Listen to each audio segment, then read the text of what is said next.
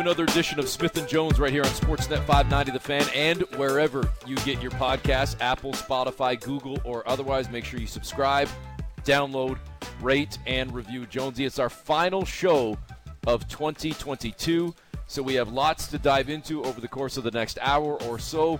Um, obviously, we can discuss most recently some news in Raptorland the 52 point performance for Pascal Siakam at Madison Square Garden. But I also want to look back at the year that was the, the, the, the, last 12 months because it has been some highs and lows for the Raptors. We've referenced this a few times in reference to this season and the highs and the lows and the ups and the downs and the inconsistencies of the Raptors. This 2022 year kind of started the same way for the Raptors. I'm talking the calendar year. The Raptors were more than halfway through last season, sitting at 23 and 23 after 46 games before going 25 and 11 to close out the year to get into the postseason. Optimism going into the playoffs, but they run into the Philadelphia 76ers. They have some issues with injuries with Fred Van VanVleet and even more so with Scottie Barnes. And ultimately, the Raptors bow out. An off season of trying to put things back together, keep a core together, add a few pieces. Optimism going into the season injuries kind of derailing things, it really has been a bit of a roller coaster for the Raptors in this calendar year.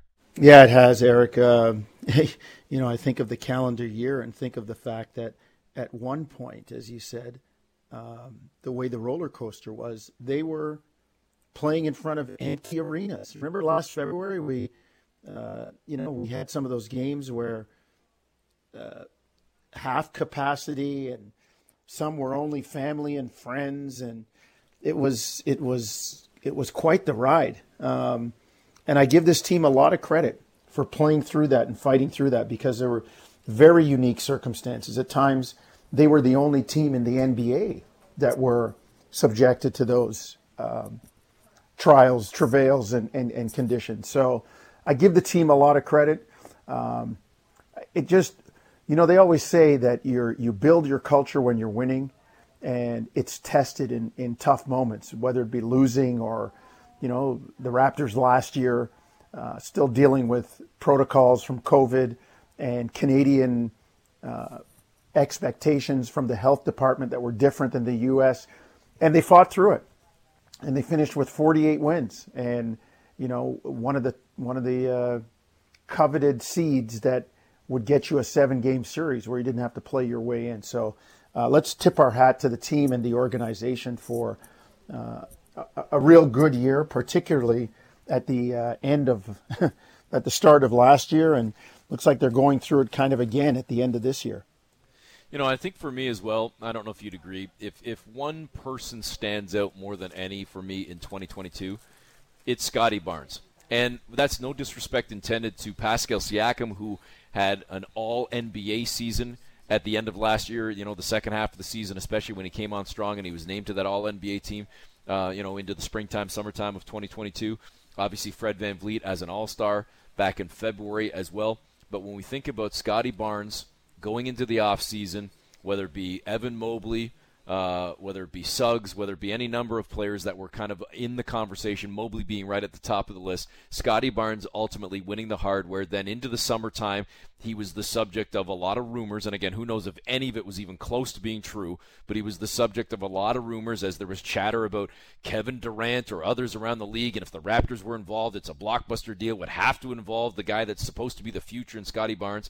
And then this season starts, and his numbers – for the most part, over the first 30 plus games, have been pretty much in line with his numbers from last year. But his impact hasn't necessarily been the same. Not every night. Some nights it absolutely has, but it hasn't necessarily. And I think that's because a large part of the fan base, and probably the organization as well, has set the bar higher based on the rookie of the year, based on the expectations of what we thought the future will be and hopefully can be for this guy. And because of that, he's no longer allowed to be sort of good or average. He needs to be great every night. At least that's the mentality. And you kind of have to step back sometimes, perhaps, and go, hold on a second. He's only 30 games into his second season. Dude's still 20 years old. There's going to be growing pains. There's going to be some some lumps in the old adage of you know creep crawl, walk, run. It might take a little bit of time, even though you were teased and tantalized last year. But how much of that is also you don't want to make excuses for him. You want to see this guy develop and blossom into that superstar. So to me, he's the guy that stands out in 22 more than anybody. Yeah, Eric, and, look, let's face it, um, the expectations are something that uh, really need to be managed. And and you know, you pointed out the numbers and how similar the numbers were. Well, the Raptors did well last year, and everybody's waiting for you know a guy like Scottie to, as as you say, take a step and take a step forward. And quite frankly, he should. And the expectation should be there to continue to get better. But you know, we always talk about this. The rest of the league has cable too. they know, they watch, and I'm not saying that it has to be tempered, but I think there has to be a degree of patience with it. And for Scottie, not just for the fans, but for Scottie too, he's got to continue to work and, and put in the work and, and work the way he did last year. But understand that, you know, growth isn't linear. And we talk about this all the time. And if you're the Raptors, understand that too. Keep pushing him, keep working with him. But there are times where it could bump along, it could plateau before it takes off. But let's face it, if this team is going to make noise or surprise people, kind of the way they did last year uh, in the regular season by getting where they got to in the playoffs, he has to. He has to be a big part of that. He's your, you know, he's also a guy that they're probably looking at as a cornerstone for the future. So, um, you know, it's time. It's time. But again, you got to be patient, uh, and his time will come. But uh, you got to be patient with him, and he's got to continue to work and and and put the work in, and you know, hopefully it pays off later on down the line. All right, so Jonesy, everything we've discussed, then let's let's kind of look at it from thirty thousand feet. Then, and uh, again, I don't know. There's going to be some in the fan base that agree with me, some that are uh, whatever you're, you know, you're too close to it or whatever it might be. I look at it and go, you've got a core of, with no disrespect to any of the names I don't mention here, you've got a core of Scottie Barnes, Fred Van VanVleet, OG Anunoby, and Pascal Siakam. Now, granted, there's a decision coming, a very big decision at the end of the season regarding Fred Van VanVleet and a contract and whatnot. But you've got, again, Barnes, Fred, OG, and Siakam, beyond whatever else you have as well. Is that not a pretty solid core? And you're suddenly just going to give up on it? Like, I, I don't know. I don't. I don't see it. No, I, I wouldn't. I, I, look, you also have to give the time. Like you might have a nice core, but you also have to give it time to develop. Um, and and I know I can hear the howls now. What do you mean? They've all been here before. They all had their hands on the championship trophy. Yeah, they did, but they were in different roles then. They were in they were in different uh, spots in their career. Their the expectations on them were different. So and Jonesy, can I cut in for a second? But they yeah. really didn't have that. They really didn't have that. There are four guys on this team, and two of them didn't play. Boucher and OG did not play. There's only two that had their hands on the championship. Fred and Pascal. That's it. Yeah, no, and and, and to my point, people, and, and that's where I was going with the roles are different, uh, the expectations are different if they're the core, people around them are different. Yeah, they might have been here when there was winning, but they weren't the the integral parts to it. They weren't in the middle of it. They weren't. They didn't have the expectations. So, the short answer to your question is no. I'm not giving up on that. I'm I'm I'm, not. And you know, sometimes the long game and the patience is is is a virtue that you need to hold on to and see how it plays out and not just go for the quick fix all the time. Once you really have an idea of what you have, then maybe you make a move to try and shore it up or, you know, get another piece in to add to it. But you better know what that other piece is too, and you better know exactly what you're giving up. I'll tell you what, it looked pretty good. Looked pretty good at Madison Square Garden with one of those core pieces when Pascal Siakam goes out and puts up 52 points on the Knicks. And Jonesy, just before we hear from the radio voice of the New York Knicks, Ed Cohen, man, oh man, to do it on the biggest stage against a team that was rolling. I mean, it's arguably the biggest stage in the NBA. It's arguably one of the biggest stages in pro sports. But to go into MSG in Manhattan and put up 52 in a and, and I don't use the term lightly, a historic performance. I mean, that's one that's right up there among the best of the best in history in that building. Man, oh man, Pascal looked every bit the part of a core guy and a, and a franchise guy and a guy that you certainly want to, you know, have pieces built around. It's a matter of now trying to build upon that more. But heck, the last two games, yeah, 90 points. like, Eric, tossing this tossing this around, and we we talked about it uh, in the body of at the end of the broadcast. There have been like four 50 point games in the regular season for Toronto. Fred's got 54, Pascal 52, Terrence Ross had a 51, DeMar had a 52, I think, mm-hmm. And then Vince Carter. So five. So there have been five of them. That one by Pascal, with the circumstances, six in a row uh, uh, uh, in the losing column, Madison Square Garden, uh, the, the, the, the close nature of the game in the in the in the annals of 50 point games in Raptors history, that's got to be close to the top. I mean, you know, T. Ross and and Demar, yeah, they won. Demar was in a close one too, but those were both at home.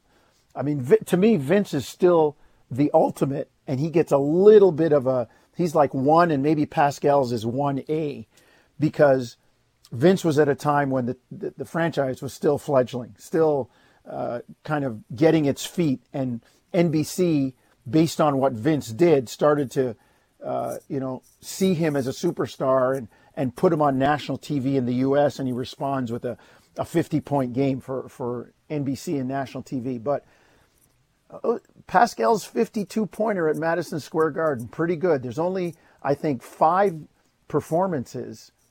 Pascal being the fifth, and I, th- I think I read this somewhere where 50 points, five rebounds, five assists. And Bernard in the new garden, not the old one. Bernard King, LeBron twice, Steph, and Pascal. Like I said, I always say it's not a class by himself, but that's attendance right there. It doesn't take too long to do it. Hey, and Bernard King was in the building for that game as well. Pascal did it in front of Bernard King. Um, let's bring into the conversation for more on the Knicks. Even though they're long win streak, the eight gamers in the rear view mirror now, the radio play by play voice of the Knicks, Ed Cohen. Ed, I'm going to ask maybe the shortest question I've ever asked, ever. What is going on with the Knicks? Well, Eric, I'll ask you this. Did you ever see the movie in the 90s with Michael Douglas called Falling Down? Yes. You know that scene where the traffic stop and Robert Duvall looks at the license plate and it says defense, and he screams, "Defense!" There's your answer. Hey, well, the numbers during this win streak have been unbelievable. Can can you rip a page out and hand it over to the Raptors then, or what? uh, I'll tell you, these are the tough games because just looking at what you guys have been through the last six and how many close games you've endured, um, this is still a Nick Nurse coach team, and this is a team that has had success against the Knicks. The Raptors have always been tough when relatively healthy.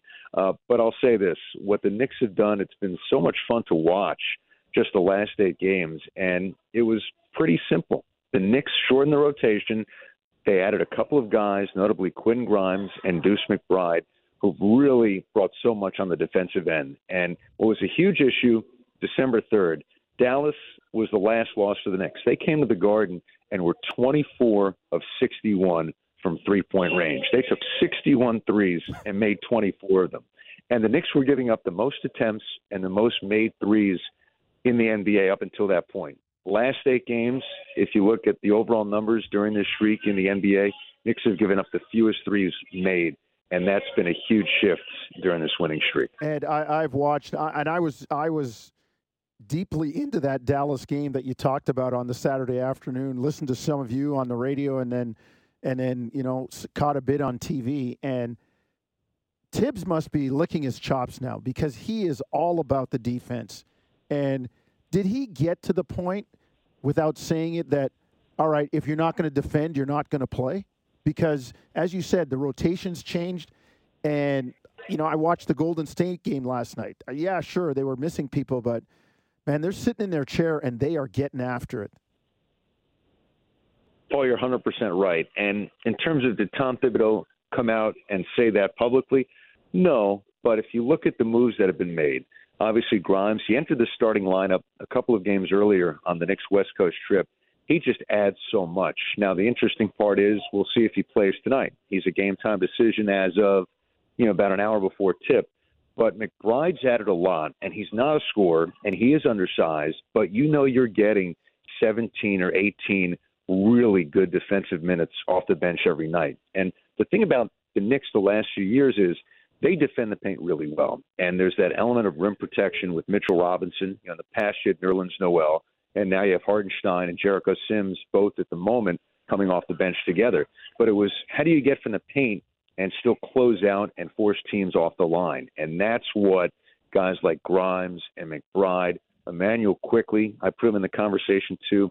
Those aggressive young guards who, even if they're not getting steals and blocking shots and riding a defender or an opposing player for entire possession, they're getting to the outside and making it difficult, and that's been the biggest part of what they've done. It, sh- it shouldn't surprise you, Ed, that uh, you know I look in Milwaukee at a Jevon Carter, and I, I look at McBride as a as a huggy guy. That that doesn't surprise you, does it?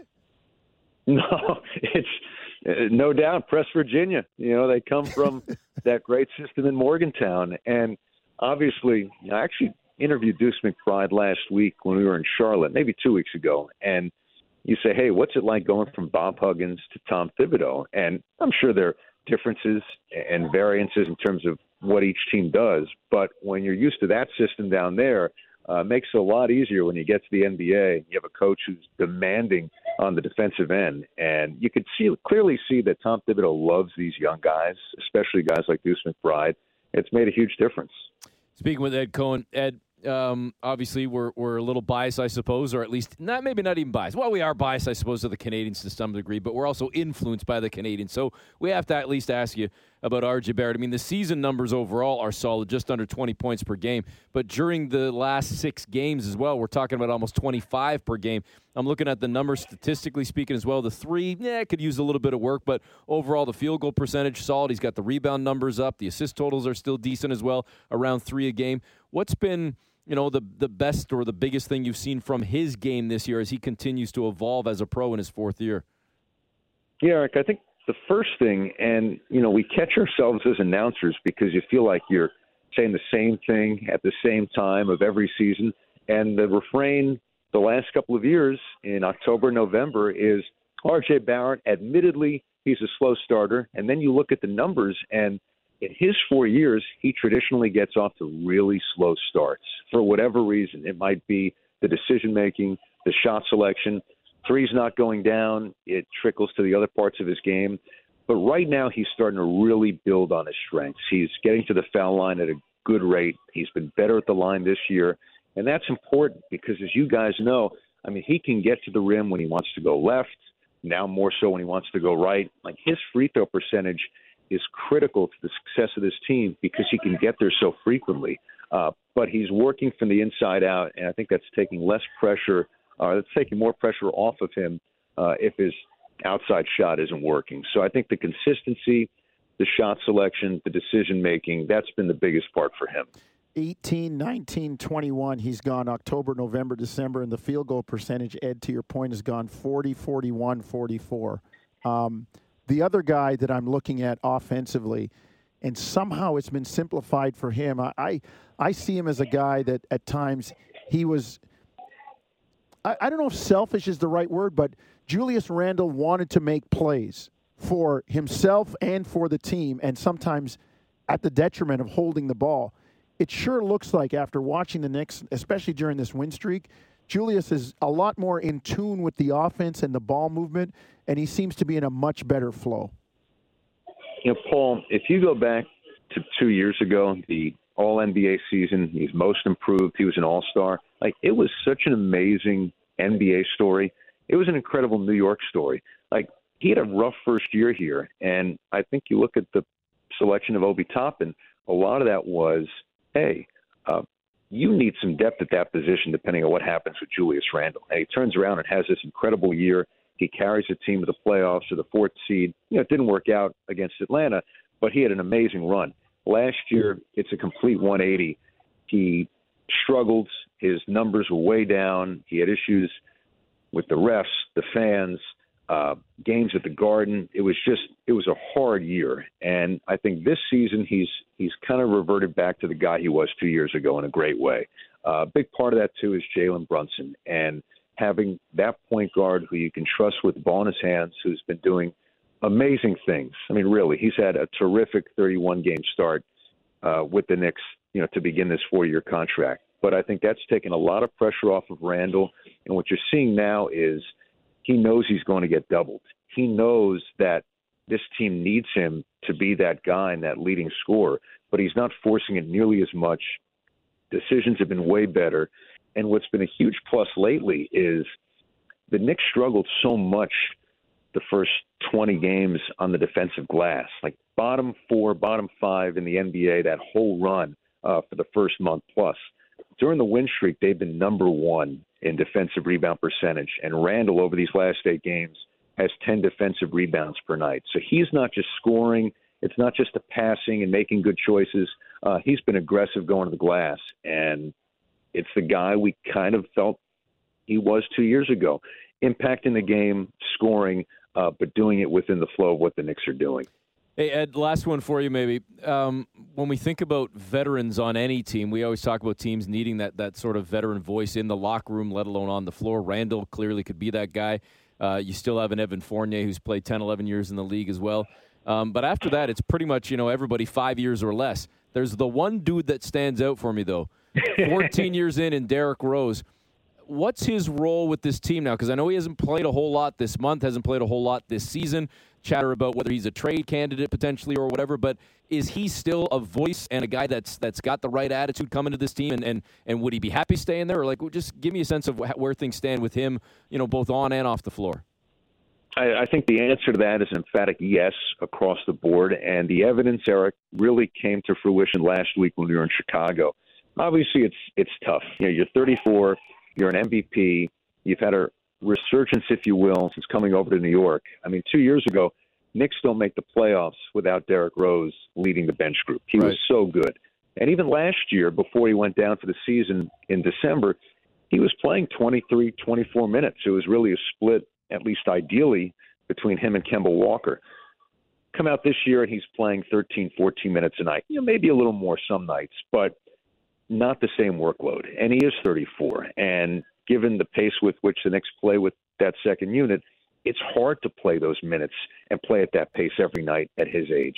Uh, but he's taken this so well. He had a quote a couple weeks ago where he said, I like winning. We're winning. I don't want to go anywhere else. And he even doubled down and said, how could I hate on a guy like McBride? Look what the guy's doing. So he subscribes to what they're doing, and to add to that, we're in Chicago last week.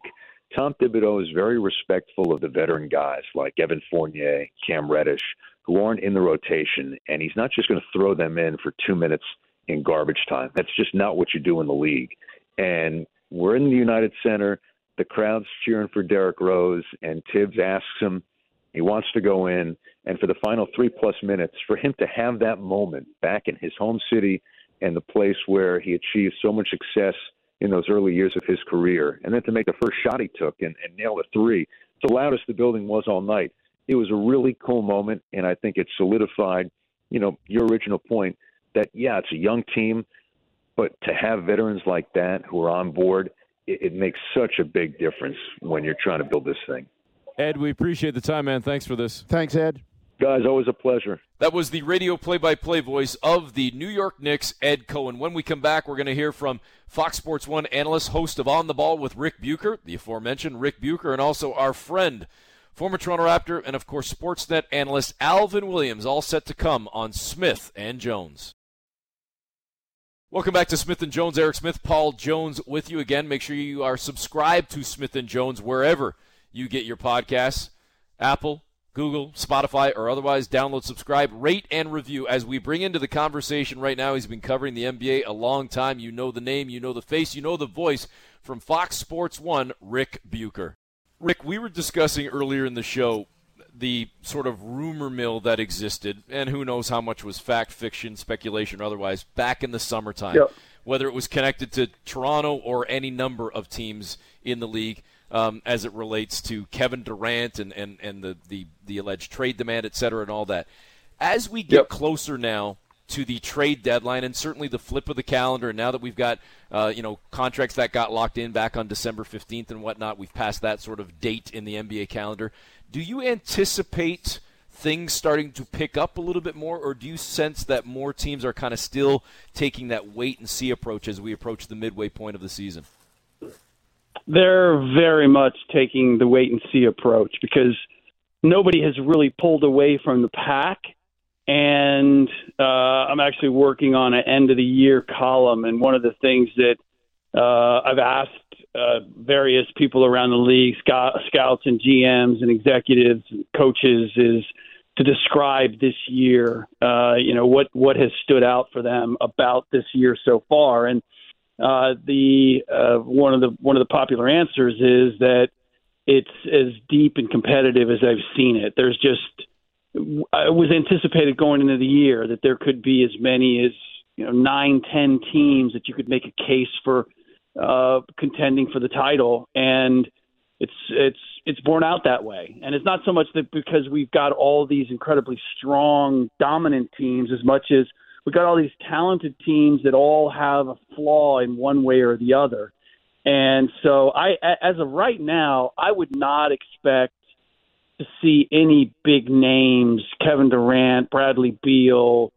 I'm not even sure Russell Westbrook necessarily gets gets moved. I think it's going to be the smaller pieces, a Jordan Clarkson or a Jarred Vanderbilt. Jae Crowder obviously is out there.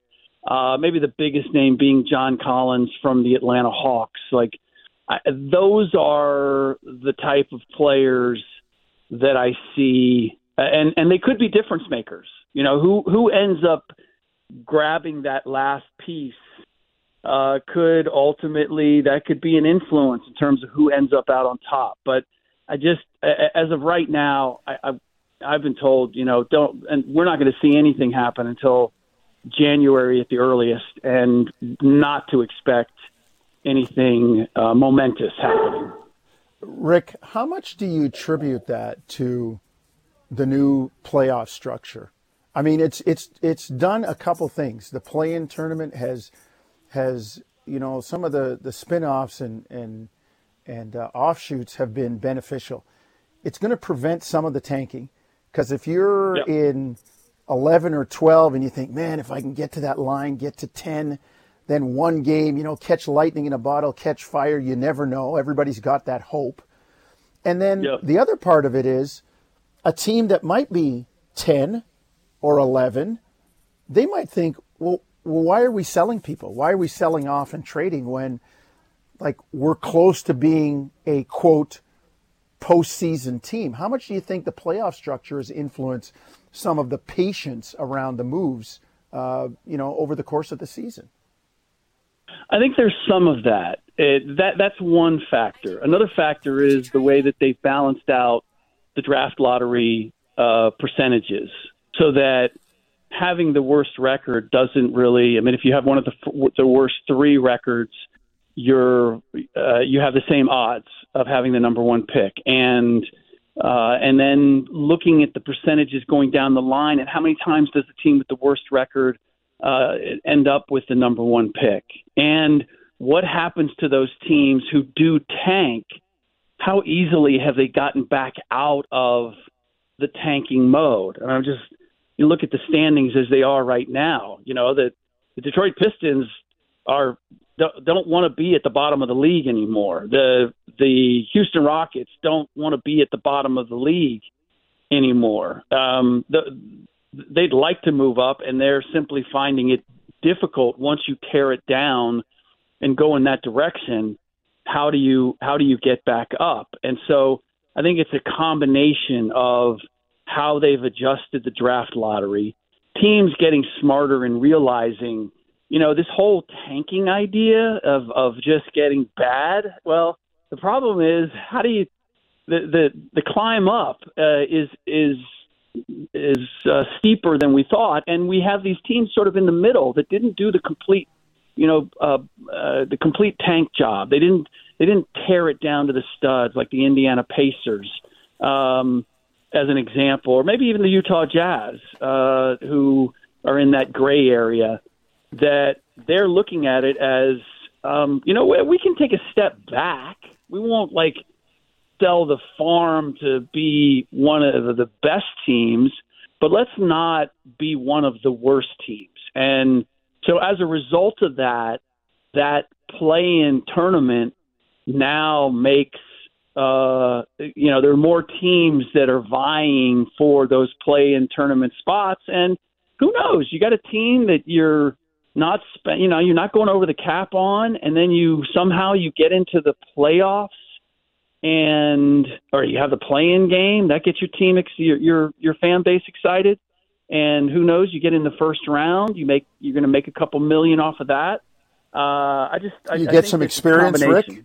You get some experience for your. You get some experience Absolutely. for some of your players. You know- You know what? It, that's a that may be the greatest point and thing and one that I think is really overlooked, which is if you have young players, um, they can be good in the regular season, but if you're if you're thinking about maxing them out or giving them some big long term contract, you want to know what they are in the playoffs because the playoffs are a different animal, and it's not that you're necessarily going to win the series, but you get a really good sense of whether your guy is capable of competing in the playoffs. And if he is, then you invest in him. If he isn't, then you're probably still looking around and not necessarily extending that guy or giving him a, a contract that's going to be difficult to move. Hey, Rick, correct me if I'm wrong on this, and, and Jonesy, I don't know if you would agree with this as well too. It sure seems like, especially in today's NBA, it's. I mean, listen, I hate the word tank, anyways. I I, I don't believe in it. I can't imagine if I was ever handed the keys to an organization that I'd be wanting to go out and lose, no matter how tantalizing the number one pick might be. And it is a very tantalizing one coming up next summer. Um, it's very hard to tank to tear down mid-season. Like that's almost a decision you have to make ahead of the season going into the year. We're going with X crew, X core that's inexperienced or not very talented because when you go out there and suddenly your season doesn't turn the way you want, it's pretty damn hard to unload players to make trades, to find dance partners for trades, and to do this full on tank mode. It's extremely difficult midstream when you've already got locked in contracts and maybe contracts that aren't movable because of certain numbers and whatnot. Is it not? Well, it, it is if you were if, if you loaded up and you were thinking that you were competing for a spot, and then suddenly you don't find yourself competing for a spot. And you know, right now I'm keeping a close look on the Minnesota Timberwolves because they they went out and they kind of loaded up. You know, they they they went for bear in terms of uh, acquiring uh, Rudy Gobert, and they're not making the jump that everybody expected. So now it's a matter of okay, are we gonna like which direction are we gonna go? It's a little bit easier, you know, if you're the the Utah Jazz, for example, who and that's the other part that I think is surprising about this season. Like we had teams that before the season we were just anticipating moving Donovan Mitchell and moving Rudy, Rudy Gobert, and uh, that the Utah Jazz were in the Victor Wembanyama sweepstakes. Oklahoma City Thunder, same thing, and those teams have not. Now they still got plenty of time to sink to the bottom of the standings, but those teams have been far, far more competitive than anybody anticipated. Utah's, I, I think that both Utah and Oklahoma City are in a great place because you can satisfy your fan base and and your some of your star players by like allowing them to compete for half the season, and then you get around, you know, right before the trade deadline, and then you move a Jordan Clarkson, and you move a Jarred Vanderbilt, and uh, and and now you know you haven't tanked the entire year. It's hard keep your fan base happy just by coming out from the very beginning and saying we don't care about about winning games. Um, so I think there's a way to do it that um, that you can you can work against your your ability to win, but not doing it in an obscene way where everybody just goes, "Why should I watch this team? They're not trying to win," and that you send that message to your locker room. You have to be very careful in how you do it, but I think there's a way to do it.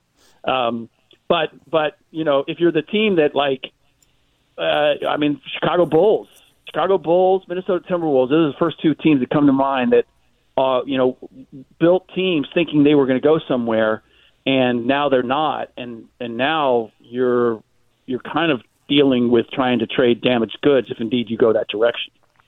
So, Rick, uh, I guess the next question is: there are teams that did have expectations. Uh, they Yep. can't do the they can't do the Sam Presti like pull the plug on everybody after All Star break. That's a running joke, or with the, with the Right. group that I that I run with. Uh, Sam's great now, but he wants Wembanyama, and at some point uh, he'll offer Shai Gil- Exa- Alexander for like nine draft picks, and, and they'll shut everybody else down. But um, the, the team that comes to mind is the Lakers. They've got a couple of picks uh, that are Yep. coveted. Um, they are uh, not by their own, um, you know, demise, but by their own accord, but by the way of the schedule and injuries, they are in the tank. But when you deal with LeBron, everything is short term. It's a win now, short term proposition. Like if you're Rob Pelinka, do you do you trade those picks knowing that, hey, I might not be here when those picks are being made if I don't win now, or do you try to hang on to hang on to what you have and and you know uh, try to cobble it together? Well, I think the tell that Jeanie Buss is in accord with with Rob and the Rambises, who are sort of the shadow government in in Lakerland, are all in accord is that they extended Pelinka's contract, uh, knowing that um, you know what we're going to go through some rough times because we're not going to trade these picks. I I just I I think that's the smart way to go. I know you got to deal with Klutch agency and LeBron, but the fact of the matter is they're not good enough, and those picks aren't uh, aren't valuable enough for them to make a difference and suddenly make them title contenders. Um, and I, you know, quietly, one of the other teams is the Warriors are also a team that has loaded up, signed Jordan Poole to a big contract, re-signed Andrew Wiggins, and they are a very expensive team that right now has a losing record. And without Steph Curry going bananas this year, I think they'd be even in worse uh, in in worse position. So it we should throw those in with the Minnesotas and the and the Chicago's in terms of teams that have very expensive rosters that may not be able to live up to it. And now you get, you know, the Warriors in particular are stuck in this position of do we like do we give up on Wiseman and Kuminga and Moody and try to go out and get a vet that can turn the tide because our bench just isn't good enough for us to contend for a title? Or do we acknowledge that, you know what, our run is over? And I think that the Lakers are looking at it that way. Like, they don't, they're not going to announce it because those tickets are expensive and people in LA, LA have a lot of other entertainment options. But the sense that I get is they're looking at it like we're going to make the best of what we can while LeBron chases the all-time scoring record. But we're not we're not conceding any more assets at this point because we're it's just a bridge too far. We can't make a deal that is going to make a that's going to make a difference. I mean, everybody's like all hot and bothered, especially in LA, about getting Miles Turner and Buddy Hield. I'm like, have you guys watched actually watched the Pacers with Miles Turner and Buddy Hield? Their numbers might like look good. Buddy Hield plays zero defense, and if he's not hitting threes, he's a negative, not a positive. And Miles Turner either hurt or constantly in foul trouble. It's like eh, those guys aren't going to be the solution to your problems, especially with Anthony Davis not being able to stay healthy. So it's a tough pill to swallow in LA, but it's just this is the price you pay for going to the wall to get Anthony Davis and Russell Westbrook, which is what LeBron wanted, and you got a championship out of it in the bubble. Like that's this is the price you pay after the fact. Look at every other team that LeBron has been with. Like their resources are spent and it takes them a minute to recover as a result. Rick, let me jump back to the East and get your sense of what's happening with the Raptors right now, because we, you know, Jonesy and I calling the games. Maybe we're maybe we're too close at times. So the fan base that's listening to you right now is saying, okay, Rick Bucher's going to give us the real goods then. What's your sense of this team right now? Because we look at it and go, all right, so VanVleet was an All Star last year, and Siakam was All NBA, and Freddie went into this year talking about wanting to be an All Defensive player. OG Anunoby looks every bit the part of that guy. Might even be Defensive Player yeah. of the Year candidate. Scottie Barnes, reigning Rookie of the Year. He's kind of struggled a little bit, but that's a pretty good core overall. They have been ravaged by injuries, but they're now just coming out of a six-game losing streak.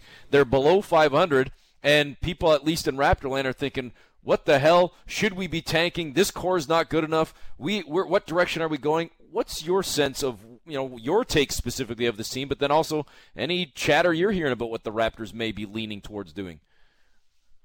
I haven't heard anything about the Raptors making a change, largely because of what you said. Like injuries have really undermined what this team is capable of. I was on the Raptors bandwagon hard coming into the season because uh, I had a chance to see them out at UCLA. They had the entire not not just the players were all out there uh, together throughout the summer playing in the in the NBA run uh, at the on on the UCLA campus. But they had like coaches, personnel. I mean, it was like a it was like a training camp, summer long training camp for the Raptors as they tried to overcome uh, all the setbacks they had with uh, some of the the, uh, the COVID restrictions and Pascal missing as much time as he did, and and so I was uh, I was very gung ho about what they were going to do this season, and I've been I've been very disappointed in what their record is and how it has gone so far.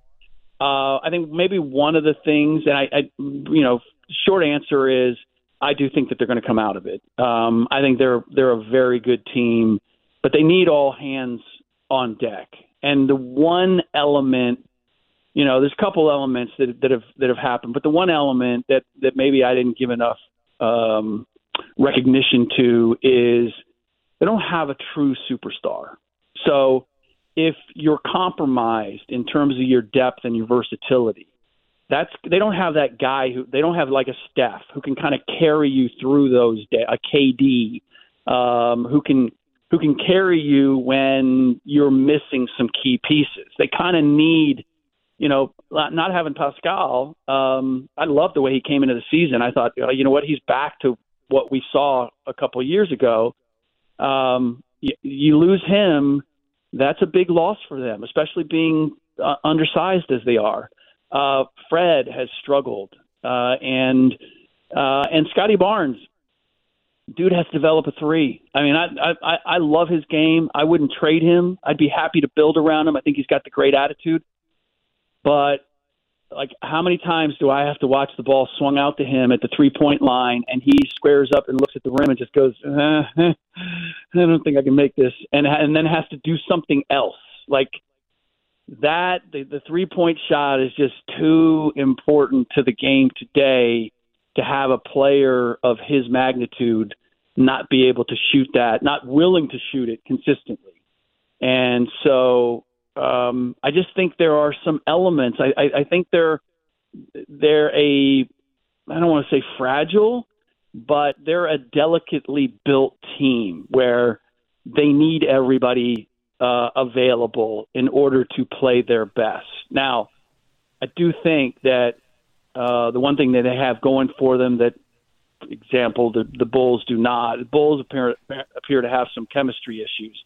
I don't get any sense of that from the Toronto Raptors. I think I think that they are together in this, and that they were fi- they will figure a way out of it. So I may be talking in, in defending my my pick for them as being a team that was capable of winning 50 games coming into the season, but uh, but I'm not going to give up on them yet because uh, I still believe in what they did during the off season and what they have.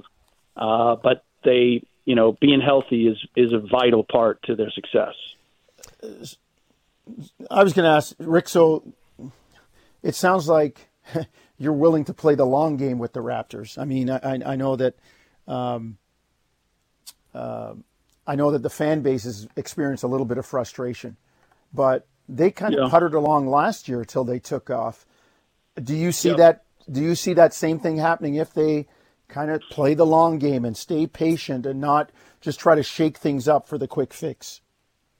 Yeah, I mean, especially right now, because if you look at if you look at the East, um, we can make a case that okay, so Milwaukee is looking solid, Boston looking solid. Yeah, Cleveland, I still I, I think that they're a better regular season team than they are a playoff team, but everybody else, um, I see the same vulnerability. So I, I just don't um, I, I don't look at the the circumstances of the league right now and think you know Toronto has to give up what multiple pieces in order to get that superstar player, even if they're and this is the other problem. What superstar player out there is available? Kevin Durant was the only one that we were really talking about. Bradley Beal re-upped in in DC. I don't know that I would go and get him and build around him. Uh, sometimes you just have to have that that patience and say we've got a competitive team, and when the opportunity presents itself, then we can go jump on it. But just to make a move for move's sake, um, you know, just to change it up, just because people are anxious that hey, we've seen this movie before. I think that's the worst reason to make a move. And again, especially because like the Raptors, these guys don't have a problem sharing the load. Fred, Pascal, OG, like you don't have anybody who's looking around going, "Hey, I'm not getting enough shots. I'm not getting enough touches." Um, and there's a great value when you have guys that want to play and win together. And sometimes the struggle is the motivation when you finally get it going and you have everybody on board. I can tell you firsthand. I mean, that was not to say that they're going to become the next Warriors, but that was the heart of the Warriors. Like Klay Thompson, Dray, Draymond Green, Steph Curry, they're in my backyard. Like their motivation was we went through years where we were not good. We were struggling to make the playoffs. And then we made the playoffs and we grew up a little bit, but we still they you know as they were making their rise, lost in the first round to the Clippers. And then came back and, and, and made their runs. Like sometimes keeping a group together and allowing them to suffer uh, together is the motivation that ends up pushing them uh, beyond what uh, maybe they previously were capable of. Hey, Rick, we appreciate the time and the insight. Thanks for joining us. All the best for the holiday season, and we'll look forward to speaking with you again in the new year. You got it. Happy holidays. That was Fox Sports 1 FS1 analyst, host of On the Ball with Rick Bucher, Rick Bucher. As we uh, shift attention now and bring into the conversation our friend, our colleague from Sportsnet, and of course one of the all-time greats in Raptor history, fan favorite Alvin Williams. Al, we appreciate the time as always. Thanks for having me, guys. Hey Al, I, I, I kind of want to go off the beaten path a little bit with you to start this, and and I know we often do this, and I and I kind of like these more sort of big picture life philosophical discussions from time to time. The Raptors finally snap a skid. Um, many in Raptorland, some weren't, but many were freaking out and sky is falling and change this, trade that, get rid of this, tank whatever it might be. Um, this team doesn't trust each other. They, they, they don't like their coach. Nick Nurse has got to be fired. This guy's got to be dealt away. Uh, uh, like all of the stuff that's going on. How hard or easy is it as a player to tune that stuff out and to just focus on the job, to not allow that stuff to creep into the locker room, or to even sometimes maybe either A, listen to it, or B, laugh at it? Like, what's the mindset of the athlete and, and, and how things go uh, kind of between the painted lines and in the locker room over the course of what could be either a very high, low, or tumultuous season? I think it depends on the individual, of course, the team makeup, but the athletes, no matter if they're professional or whatever, they're, they're human. So if you are the athlete that has your ear to all of it, you know, the publications and the sayings, whoever is doing whatever the case may be, with the media is, wherever, the fanfare, it's, it's something, it's hard to block out, especially when you're losing, right? You're losing, everything sinks in. You know, people point fingers and, you know, people make excuses and everything can be a part of the reason why you're losing. But if you're a team that allow the outside noise to affect your performance, when there are real there's some real issues that people really don't know about. Nine times out of ten, people don't know the real issues because they're not in that locker room. They can only speculate.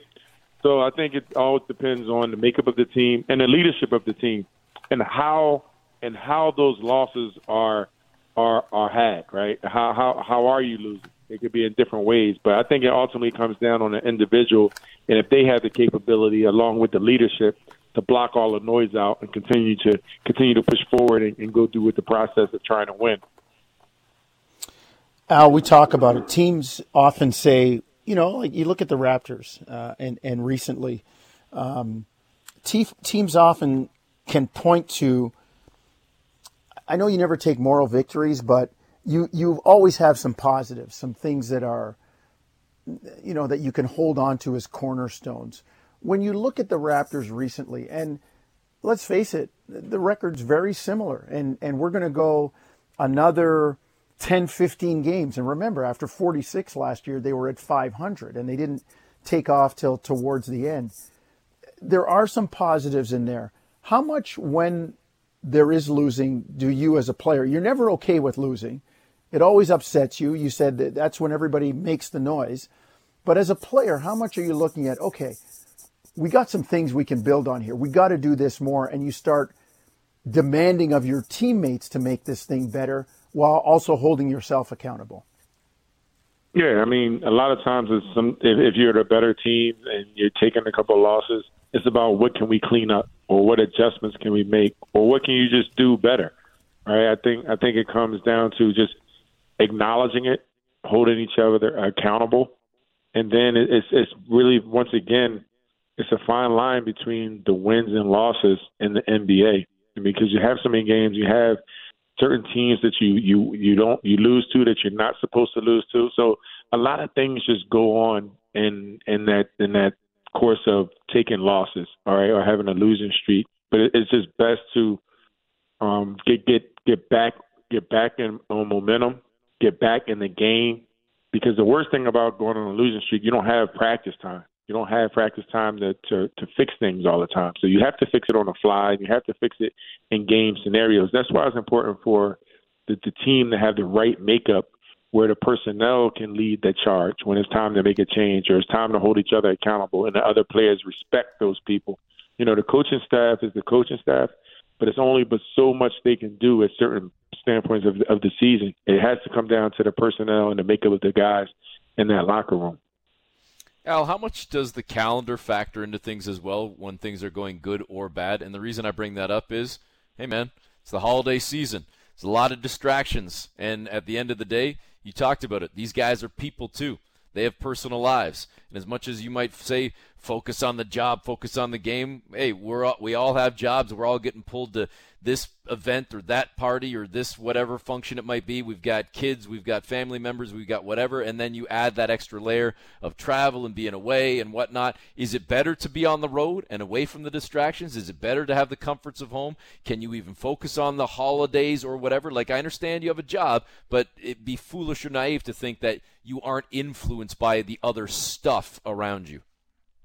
Yeah, you definitely can be influenced, and a calendar definitely plays a part. It plays a part with everything: holidays, scheduling, teams, and all all of those things. Travel, but I think for the most part, the better teams they handle all of those things the right way, and they handle it in a fashion where they're not going to be hurt by it. Now, you might have a better team, and they could be 21 and seven, and then during this holiday they may lose two games, so now they're just 21 and nine. So it doesn't really hurt them as much because they are the better teams. But you have teams that you know that that sometimes get impacted by by this time. You have you have a young team they could get distracted, but I don't think it really comes down to really affecting the better teams because the holidays and everything that's just part of it. That's part of it. Like you play on christmas or you play on the thanksgiving days or you play on easter whatever it is i think the better teams they know how to respond to it.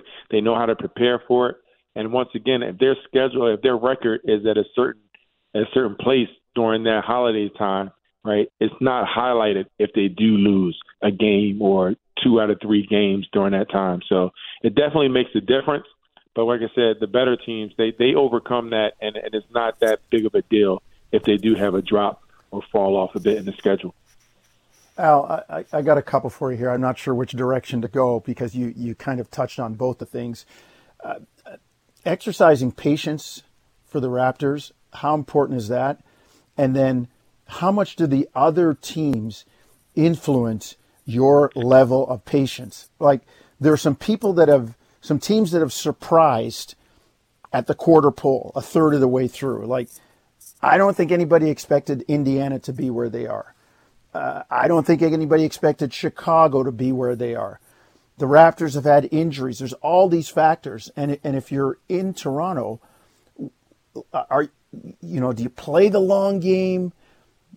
I think you play the long game, but are you looking to make a little bit of a deal to to shore things up, or do you wait to see what you have and then you're looking at other people around you because you are eyeing the standings and playoff positions and trying to maybe stay out of the play and if you can.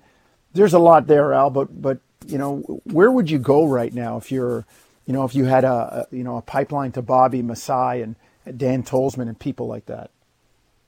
No, I mean I believe that this team has the pieces to correct anything that's going on. For first and foremost, that they have the talent to win games, and they have the talent to compete, and they have the talent to be a formidable opponent in the Eastern Conference. But they also have the pieces that, if you choose to, I feel like you could make a move. Now I don't know all the ins and outs and the numbers and what the projections are with with where the team wants to go in the next two, three, four years, or even this year. But you do have pieces that are very valuable, and you can include that with what you currently have, um, and you can make a push, or you can work with what you got, which I think is it, is it enough to win a championship? Who knows? But it's definitely enough to compete.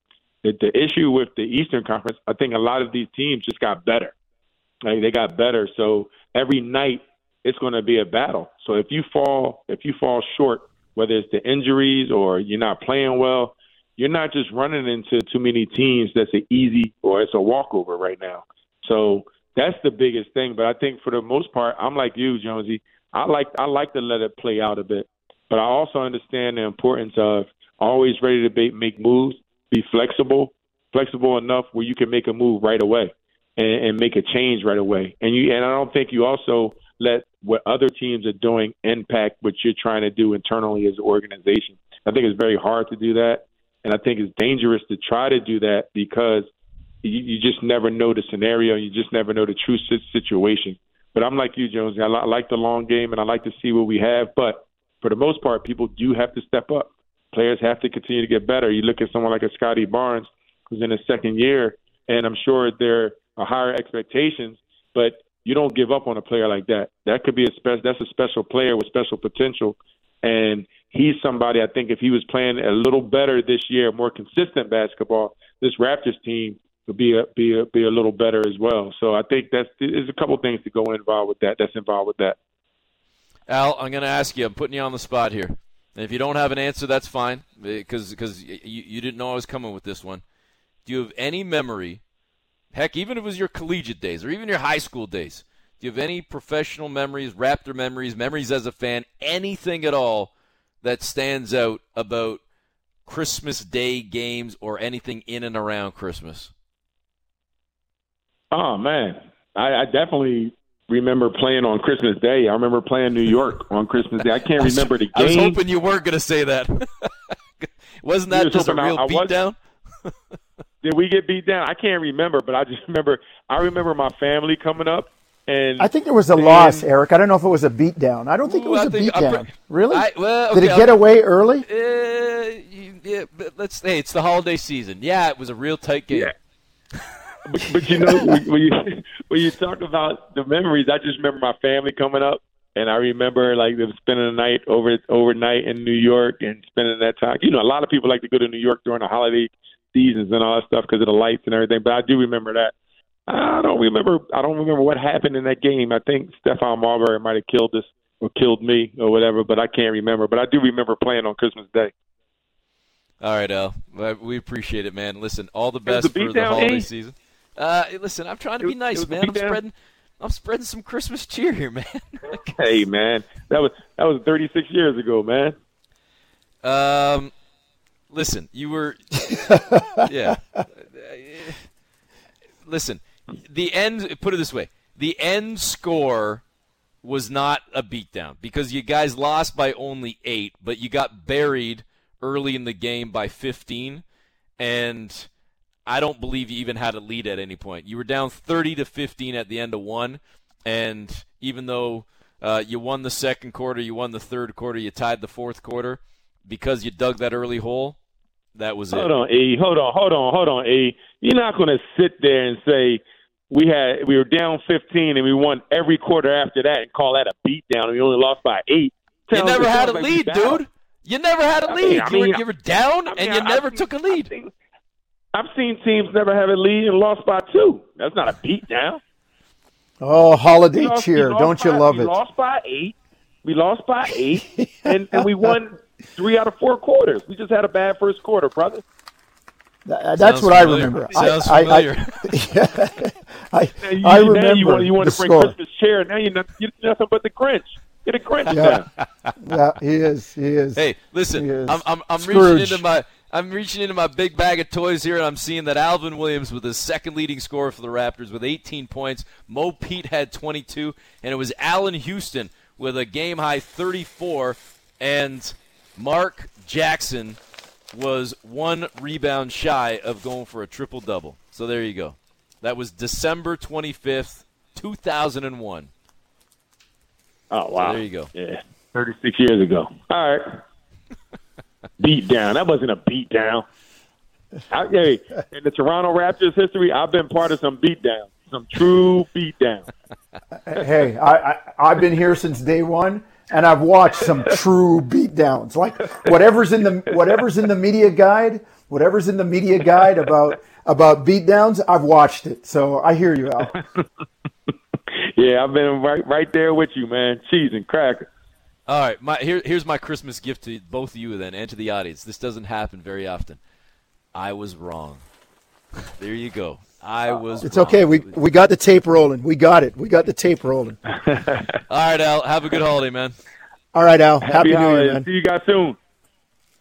There is Alvin Williams, Raptors radio analyst, one of the all-time fan favorites in Raptor history as well. And Jonesy, we're going to close the show with the festive season as well. I know not everybody listening celebrates Christmas, but it is the holiday season.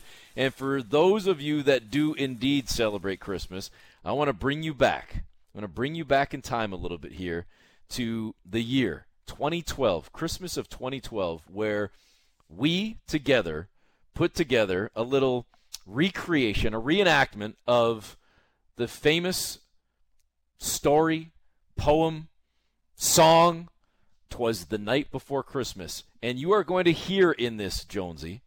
Check out these names, blast from the past. We're going back a decade here, folks. The 10 year anniversary of Twas the Night Before Christmas. And it features Jack Armstrong, Leo Rautins, Matt Devlin, Micah Nori, former Raptors assistant coach, Aaron Gray, John Lucas, Jose Calderon, Michael Petras, also Jamal Magloire, yours truly, Paul Jones, Raptors PA voice Herbie Kuhn, another Raptor assistant coach from the past, John Townsend, and also media relations guru who now works for the NBA head office, Jim LaBumbard. So again, as we close out Smith and Jones, and we remind you again to subscribe to Smith and Jones wherever you get your podcasts, Apple, Google, Spotify, or otherwise. Download, subscribe, rate, and review. We end the show with this compilation, this recreation of "Twas the Night Before Christmas" from 2012. Twas the night before Christmas when all through the house not a creature was stirring, not even a mouse. The stockings were hung by the chimney with care in hopes that St. Nicholas soon would be there. The children were nestled all snug in their beds, while visions of sugar plums danced in their heads. And Mama in her kerchief and I in my cap had just settled our brains for a long winter's nap. When out on the lawn there arose such a clatter, I sprang from the bed to see what was the matter. Away to the window I flew like a flash, tore open the shutters, and threw up the sash. The moon on the breast of the new fallen snow gave the luster of midday to objects below, when what to my wondering eyes should appear but a miniature sleigh and eight tiny reindeer. With a little old driver so lively and quick, I knew in a moment it must be St. Nick. More rapid than eagles, his courses they came, and he whistled and shouted and called them by name. Now Dasher and Dancer, now Prancer and Vixen, on Comet, on Cupid, on Donna, on Blitzen, to the top of the porch, to the top of the wall. Now dash away, dash away, dash away all. As dry leaves that before the wild hurricane fly, when they meet with an obstacle, mount to the sky. So up to the housetop the courser they flew, with a sleigh full of toys and St. Nicholas too. And then, in a twinkling, I heard on the roof the prancing and pawing of each little hoof. As I drew in my head and was turning around, down the chimney St. Nicholas came with a bound. He was dressed all in fur from his head to his foot, and his clothes were all tarnished with ashes and soot. A bundle of toys he had flung on his back, and he looked like a peddler just opening his pack. His eyes, how they twinkled, his dimples, how merry. His cheeks were like roses, his nose like a cherry. His droll little mouth was drawn up like a bow, and the beard of his chin was as white as the snow. The stump of a pipe he held tight in his teeth, and the smoke it encircled his head like a wreath. He had a broad face and a little round belly that shook when he laughed like a bowl full of jelly. He was chubby and plump a white jolly hard health and alive. when I saw him, in spite of myself, I wink on his eye and twist of his head. Soon gave me to know I had nothing to dread.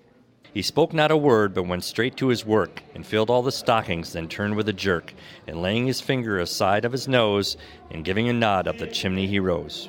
He sprang to his sleigh, to his team gave a whistle, and away they all flew like the down of a thistle. But I heard him exclaim as he drove out of sight, Merry Christmas to all, and to all a good night.